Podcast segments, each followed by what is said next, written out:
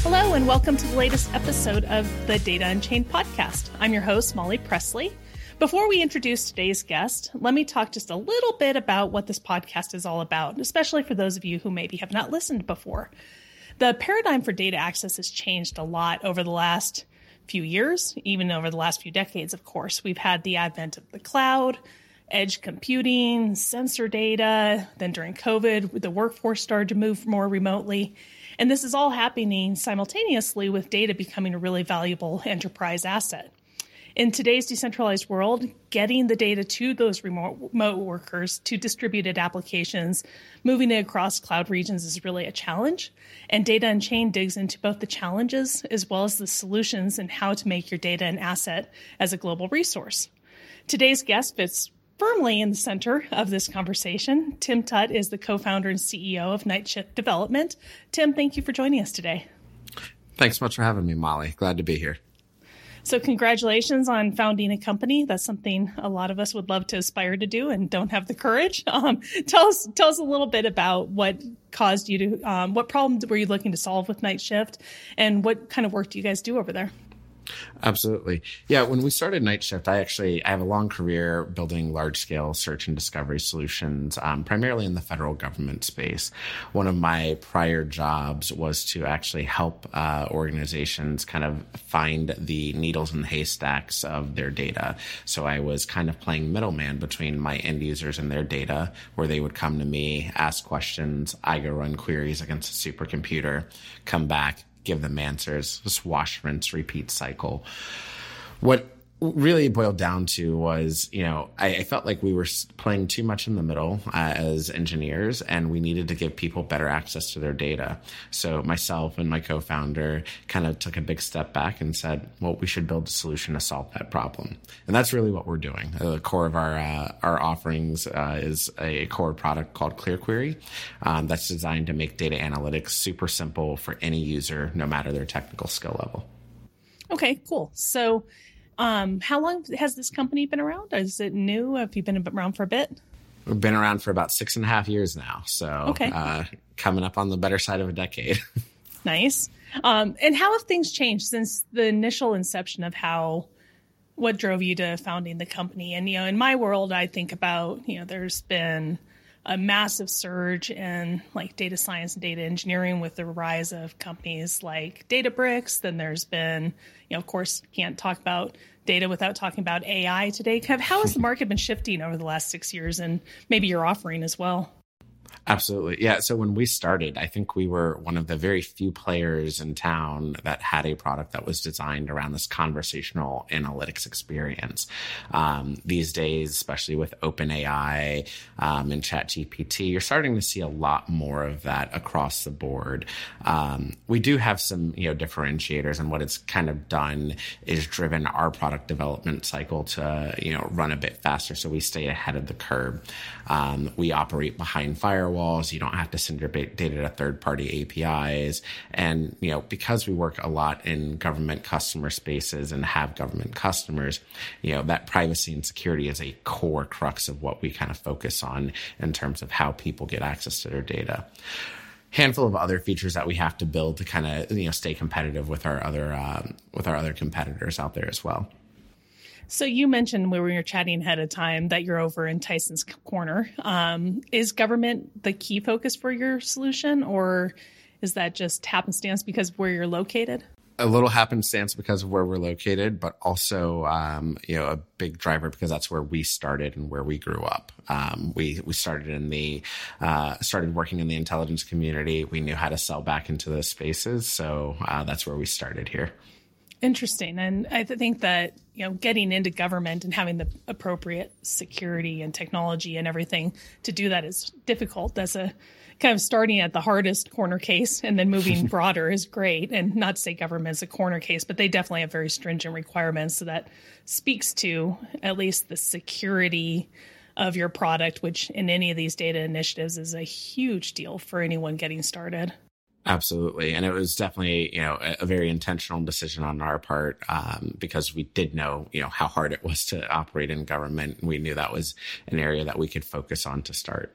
So would would a secret organization, whoever that might be, a three-star letter agency, um, leverage you all as their um, like their language-based models for A I? Or kind of talk a little bit more before we jump into the topics we actually said we were going to talk about, um, about how people use you. Maybe give a, a, a example of a deployment without naming names.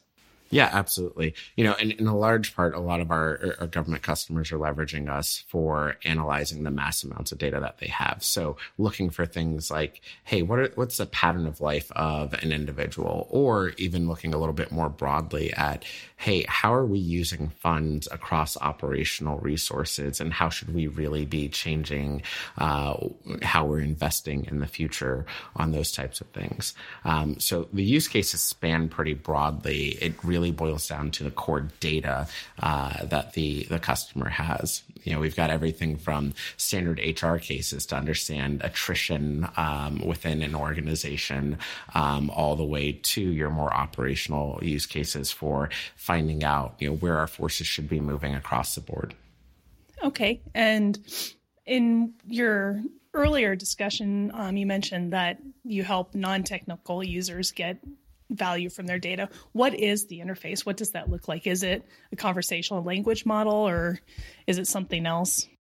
Yeah, so the the interface, it's a web-based interface. Um, one of the core um, features is that conversational analytics piece, which is a web application that allows you to ask a question in natural language.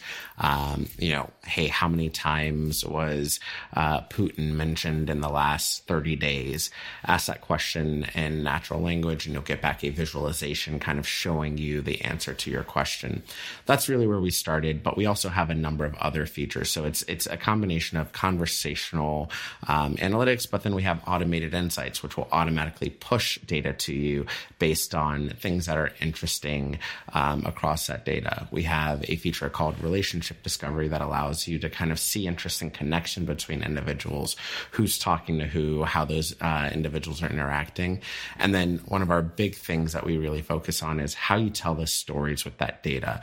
Um, our Insights Canvas feature is really designed around Around, hey, here's how you report out that information in a, in a very effective way. So you're not just dashboard, dashboard with lots of K P Is that no one really knows how to uh, dig through, but you have a, a meaningful report that you can present to your end users at the end of the day. Very cool. What is the model? Does um, the, the product run in the cloud and you have to da- get data up into the cloud? Do you have a hybrid model? Can you talk a little bit about where you run and where the data sits? Absolutely. So we've we've designed ClearQuery from the start to run behind firewall um, and also in any cloud.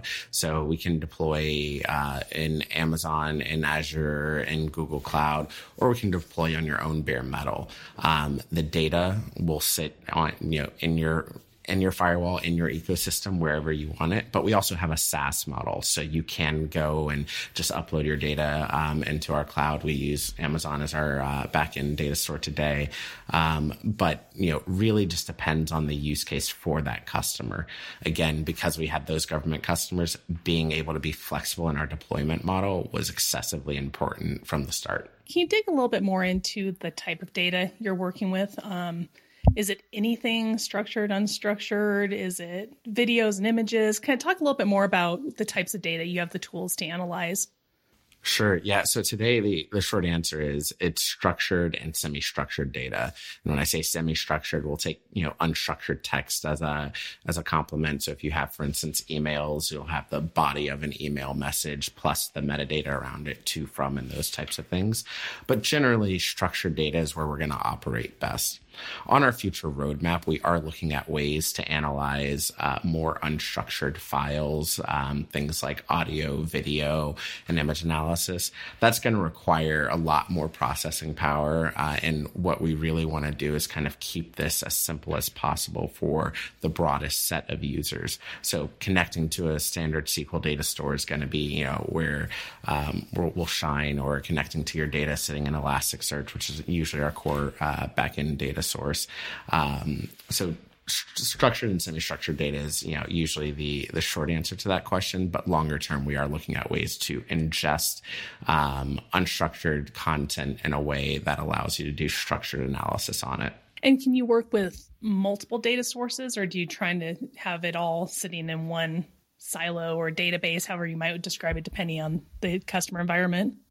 Yep. So we, we do uh, use Elasticsearch as our core backend data store, but you can pull in data from multiple data sources. So we, we try to avoid the whole data warehouse concept. Usually you want to, you know, focus on a particular data source, but you also want to have these abilities to kind of search across everything. So one of the big problems that most organizations have, and it's definitely a problem in government spaces, data silos all over the place. Um, so we do have a feature built in called cross data set search that'll search across all of your different data sets so that you know where you need to look to find the things that matter to you.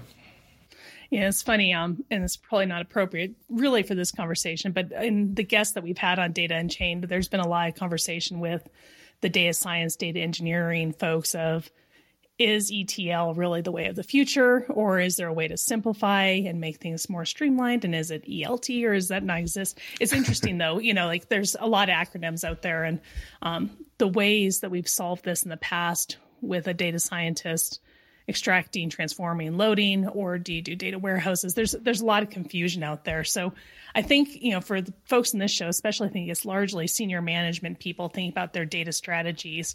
What's your perspective, you know, with your experience of um, how should the data architecture be set up to make it most efficient and to use your tools best? Broadly, having clean structured data is excessively important from the beginning. So, you know, the extract, transform, load is usually the model that we we tend to operate on. Um, that's going to be, you're going to get the best value from ClearQuery um, using that way. And I think you'll get the best value from most analytic tools that way. I mean, at the end of the day, the, the short answer is you, you have garbage in, you're going to have garbage out. And that that's really what we want to avoid. Um, it's funny because that is one of the use cases that we tend to get from data engineers and data scientists is they get a new data set. They'll use ClearQuery's automated insights capability to try to identify, hey, here's where this data is dirty. This thing is showing me that I have one hundred ten states in this particular field, but I know there are actually only fifty states. Oh, you know, we have upper lowercase versions of this. Maybe we just need to normalize that data a little bit more. Um, so you know, we're trying to help evolve that process of getting clean data in over the long term here. And that's actually one of the things that we've got on our roadmap is, hey, how do we help with that process as data's coming into your, uh, into your system? Do you have a consulting practice on helping? Here's the types of things we recommend um, as far as cleaning your data, the hygiene before putting into night shift. Kind of how do you, what's the consultative bit of your business, if any? We always have some bit of consulting um, as we're, you know, operating deploy ClearQuery. Um, in large part, it really boils down to helping people build the right data strategy so that they can get the most value out of their data. Um, so usually as we're deploying ClearQuery, we're helping them to understand, here's what you need to do to make this the most valuable. Here's what you need to do to get the right answers so that you can make the best decisions with your data. Um, that usually comes with, you know, with ClearQuery, we're helping you walk walking through and providing kind of a solutions architect to help over, look at your overall um, system and determine, you know, what makes the best sense and where do we fit in that picture to help you tell the whole story there. Um, so it's not not pure consulting, but it's, uh, you know, product-based consulting. Kind of best practices and how to ensure success once with the data in your in your platform. That's right. And and also sense. the even before it's in the platform, here's how you ensure success along the way. Perfect. And I think that ties nicely into talking a little bit about the data movement. I know you use connectors to like S Q L connectors. Um, the data, once it's placed within Night Shift, does it live there forever, or is it a second copy that's living there that you delete afterwards? Kind of how, where does the data living once your product is deployed? Yeah, so once the product's deployed, the data is living inside of an Elasticsearch instance, and that doesn't necessarily reside with us. We don't always have access to things, and that, again, part of our overall deployment strategy, make this super easy for people to be able to deploy the most sensitive data they have without having to worry about some third party having access to it, being okay. able to ask these questions without having to worry about sending your sensitive data to a third party. So, um, and in government, that becomes excessively important because you're talking air-gapped environments. You know, mm-hmm. they can't send data out to begin with. Um, so the data store um, is Elasticsearch at the end of the day, but that is deployed wherever the customer lives. So if they're so deployed behind firewall, Amazon instances and their environment. Got it. Got That's it. correct. It makes perfect sense, especially with the more secure customers. But I think everyone's worried about data security today, so that makes a lot of Absolutely. sense. Absolutely. I think we saw in the commercial space, you know, months ago when OpenAI first rolled out, several companies were uh, had issues of data leakages um, mm-hmm. where, you know, sensitive company information was, you know, being leaked out through um, ChatGPT. And that became a big concern um, for individuals. So, yeah, I think even in the commercial market space, it's a it's a major concern as well.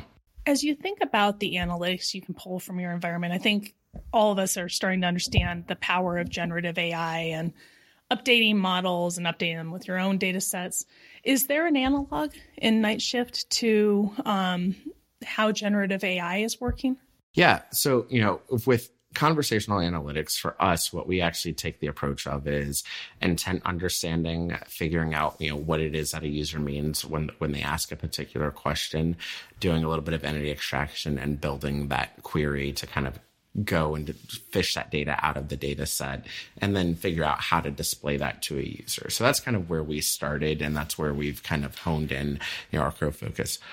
One of the things that we're investigating now is we don't want to leverage large language models because they're usually too resource intensive. They usually take, you know, total cost of ownership for a customer becomes, you know, pretty dramatic. And we definitely don't want to use um, external A P Is because that provides limitations for who we can provide the same value to in general.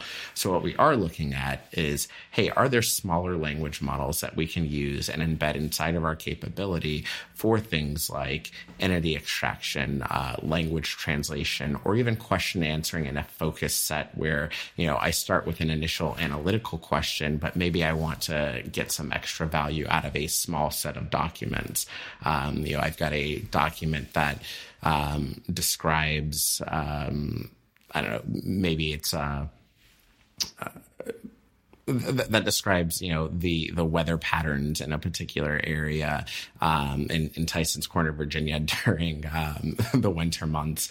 Um, and, you know, I, I want to ask something like, you know, what's the lowest temperature in that time space? But it's all formatted in a uh, unstructured text document, being able to extract the value from those types of questions in unstructured text as well.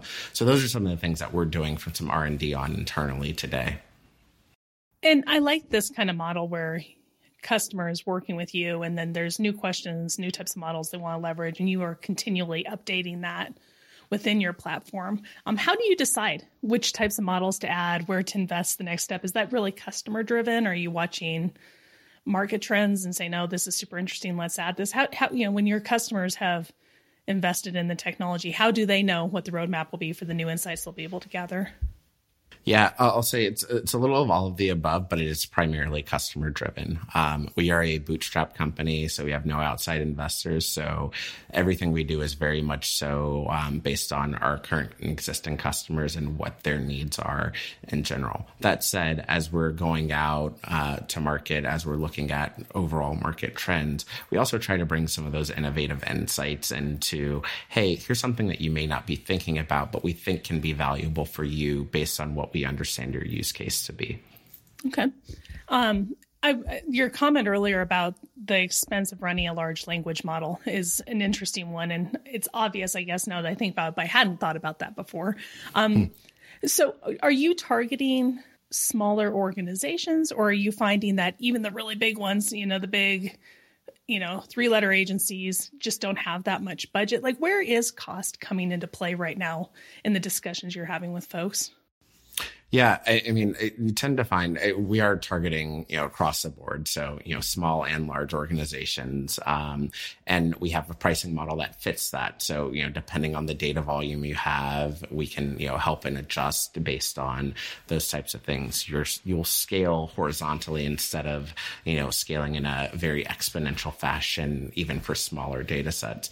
Um, Cost really does play a big factor, especially when it comes to infrastructure. Um, so the infrastructure for running any platforms, whether that is some core database or, you know, a large language model, is significant. Uh, I think if you look at OpenAI, you know, part of the reason they had that ten billion dollars investment from Microsoft was to run all of the infrastructure they needed to collect and source all of the data that they had. There are definitely companies out there now that are building Um, language models that you can run on smaller infrastructure, but it still requires G P Us, which are still pretty cost intensive. Um, so even if you're running in a cloud infrastructure, that's going to uh, drive up your cost overall. So Tim, I, th- I found your comment earlier, speaking to the cost of large language models, insightful. Um, you know, I think a lot of us are thinking more about how to use them and not necessarily the cost of spinning everything up. Um, of course, a lot of folks are trying to budget right now for that. So give me a feel for, are you targeting smaller organizations who won't ever have access to large language models? Or is it the large organizations who don't have their arms around budget yet? Kind of how is cost playing into these decisions right now? Yeah, absolutely. So, you know, we kind of target uh, up and down that stream. So our, our, Our model is designed so that we can target the smaller organizations, but scale up to larger organizations as their uh, as their data volume grows. Now, one of the biggest challenges with language models and deploying and running your own is the infrastructure required uh, to do so. Um, you're usually needing G P Us, which are expensive on their own, and the amount of processing power and number of servers that you need. It depends on the size of that language model that you're actually using. Then you add on to that how many users are going to be hitting that system. So you need to be able to support that. I think we all remember the uh, early days of OpenAI where it was crashing every other day when people were using uh, ChatGPT, and it was just because they did not have um, enough infrastructure for that. There are a lot of companies now that are building more purpose-specific language models that you can run, but it's still going to cost more than a lot of organizations are willing or able to uh, pay right now. So I, I think that's going to be a, a bigger challenge, but we'll see over the next, you know, six to nine months, I imagine, Uh, a, a more gradual shift towards smaller, more purpose-built uh, purpose-built uh, language models so that people can actually leverage those on their own environments. So, Tim, I think that everything you've been talking about should be very interesting to a lot of the listeners here to this show. Um, how do people get started? Do you have a trial offering? Um, kind of maybe just talk a little bit about onboarding a new customer and how to reach out to you guys to connect and learn more. Absolutely. So the easiest way to find us is on clear query dot io. That's our uh, website.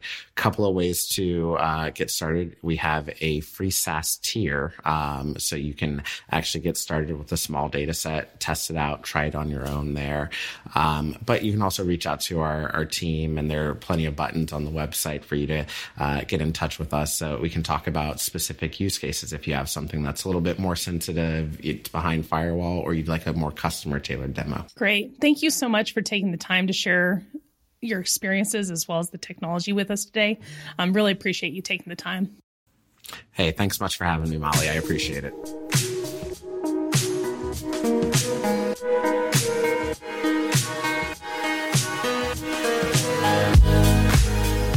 Thanks for listening to Data Unchained, powered by Hammerspace.